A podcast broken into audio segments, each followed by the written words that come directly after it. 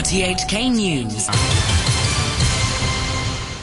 It's one o'clock. I'm Robert Kemp. The headlines. There are multiple fatalities following shootings at two mosques in the New Zealand city of Christchurch. Hundreds of Hong Kong students are taking part in a school strike to demand urgent action on climate change. And the central government says it will cut fees and taxes to stimulate the mainland economy. There have been multiple fatalities at two mosques in the New Zealand city of Christchurch when at least one gunman opened fire. Christchurch has been placed in lockdown. Police operations are continuing. The Prime Minister of New Zealand is Jacinda Ardern. It is clear that this is one of New Zealand's darkest days. Clearly, what has happened here is an extraordinary and unprecedented act of violence. Many of those who will have been directly affected by this shooting uh, may be migrants to New Zealand. They may even be refugees here. They have chosen to make New Zealand their home, and it is their home. They are us. The person who has perpetuated this violence against us is not. BBC's Hywel Griffiths says at least one gunman has been apprehended by New Zealand police. Seeing images uh, taken near high school in Christchurch where we believe that one person who's been arrested was apprehended. Uh, we saw police uh, swarming around an individual, and there are pictures now of a person wearing military fatigues uh, and dis- someone who matches the description given by eyewitnesses at the mosque. So we understand that that uh, one person is a white male who was wearing, as I said, some kind of camouflage gear uh, who is in police custody. However, so far, New Zealand police saying that they believe there may be other offenders, and that's why, for now, their operation across the city is active. In Hong Kong, hundreds of students are taking part in a school strike to demand urgent action to combat climate change. It's part of a global climate rally with students in more than 100 countries. One of the organisers of the Hong Kong action, Zara Campion, was encouraged to see so many people turn up. Yeah, definitely. Definitely worth it. Really uplifting and really worth our time, effort that we've put into this. And we just hope that now there'll be change in Hong Kong. Hopefully. Classmate Eliza Hearn explains what they hope to achieve. We're going to hand a position which um, we've been working on for the past two weeks with the help of some experts and also taking into consideration people's suggestions and comments. And this statement has been emailed to 70 legislators in the government, which we're hoping will help us push for certain targets we have in mind. So, for example, one of our requests is to establish a greater youth representation in Hong Kong's climate change planning by having a youth delegate working alongside the government because young people have a unique stake in the climate change issue because we are the ones who will live with the consequences of insufficient action or outright inaction. Students and members of the pro-democracy group Demosisto have protested at the entrance to the east wing of government headquarters at Tamar. They are against the government plan to make it easier for the SAR to extradite suspects to other jurisdictions, including the mainland. They also want the government to implement a one-off arrangement with Taiwan to deal with a high-profile murder case where a suspect returned to Hong Kong after allegedly killing his pregnant girlfriend. The convener of the Executive Council, Bernard Chan, has rejected criticism of human rights conditions in Hong Kong, as laid out in the latest Human Rights Report. The annual report cited the banning of the Hong Kong National Party and the expulsion of British journalist Victor Mallet as examples of how the city's freedoms had been restricted and faced substantial interference. Mr. Chan said many comments on Hong Kong made by foreign countries are not comprehensive because international coverage on many Hong Kong incidents are negative.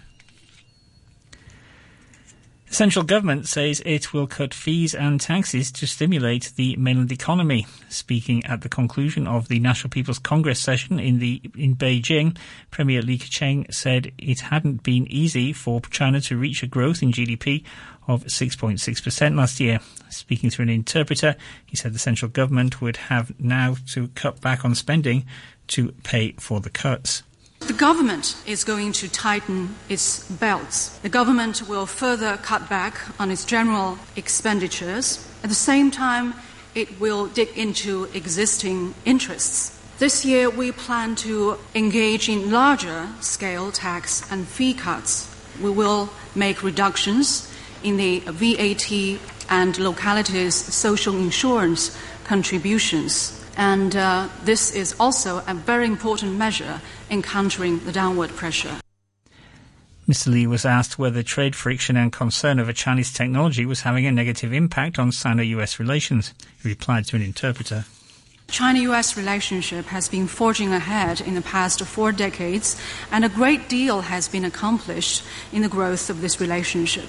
At the same time, it is true that the relationship has also gone through some twists and turns. But the underlying trend is for the relationship to be uh, going forward, and this has not changed. This is because there is broad common interests between China and the United States, and uh, their shared interests far outweigh differences. As expected, Beijing's top legislature passed the foreign investment law meant to ease trade tensions with Washington by discouraging officials from pressuring foreign firms to hand over technology. Beijing has said the law is crucial to give domestic and foreign investors equal treatment in doing business.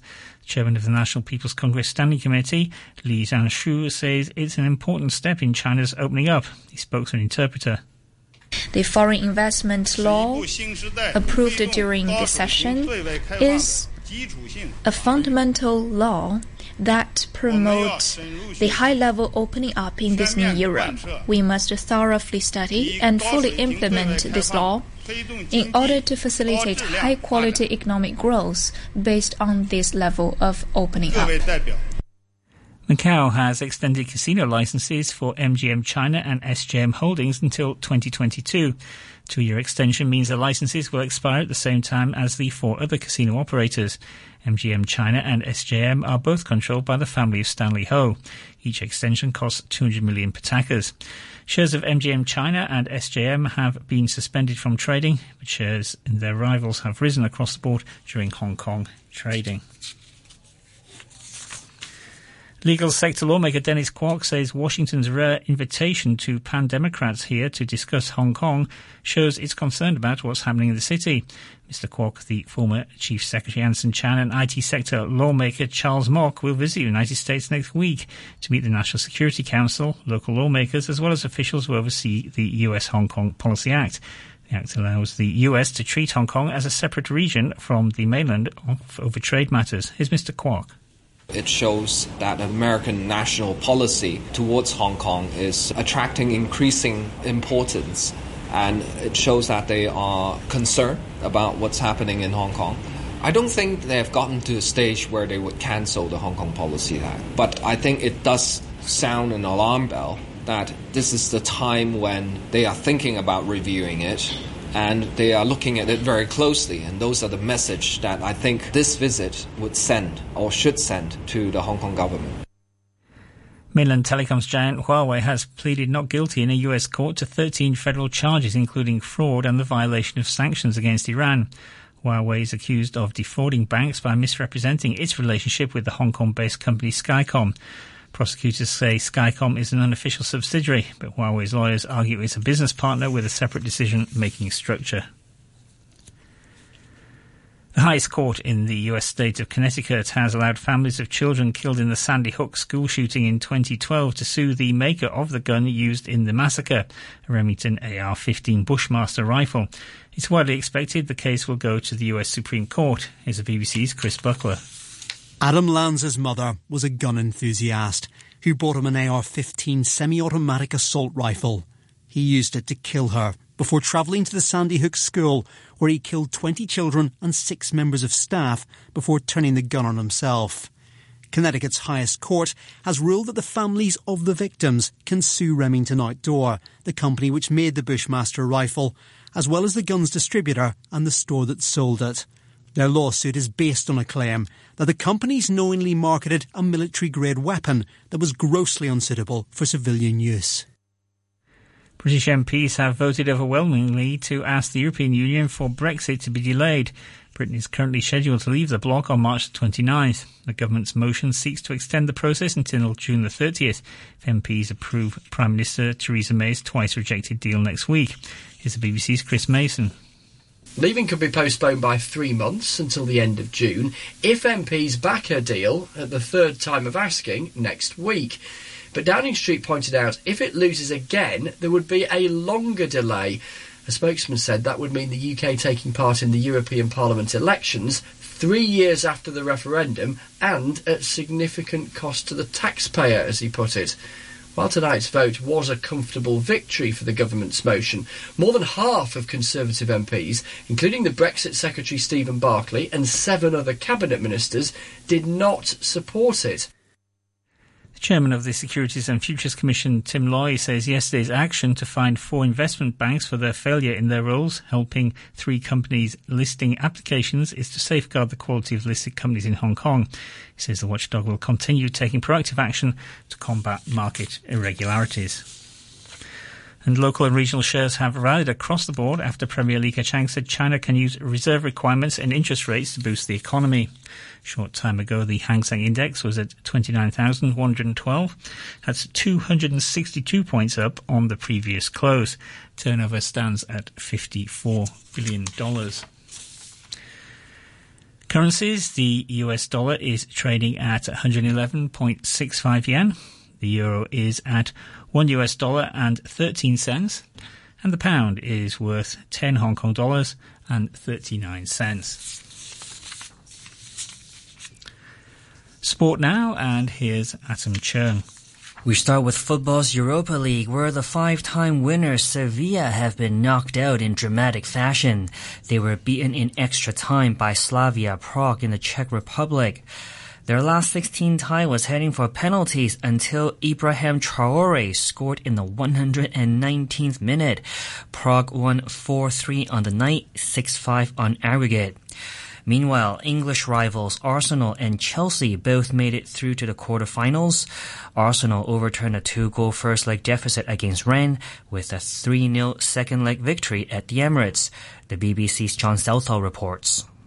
They won by three goals to nil. That's 4-3 on aggregate. Pierre-Emerick Aubameyang will take the headlines. He opened the scoring on five minutes, then set up Ainsley Maitland-Niles for the second. Ten minutes later, they looked offside in the build-up, but no VAR. Rennes hit the post early in the second half, but Aubameyang wrapped it up 18 minutes from the end and wheeled away in celebration in a black mask.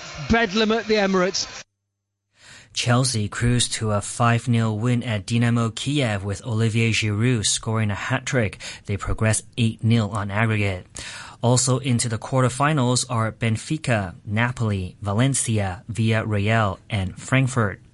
The quarterfinal draw for both the Europa and the Champions League will take place later today in Switzerland. Tommy Fleetwood and Keegan Bradley shared the lead at the end of day one at the Players Golf Championship in Florida. Their 7 under 65 is good for a one-shot lead over Brian Harman and Byung Hun An. World number one Dustin Johnson is well placed at 3 under par. That's one shot better than Tiger Woods. Number two Justin Rose has a hole to climb.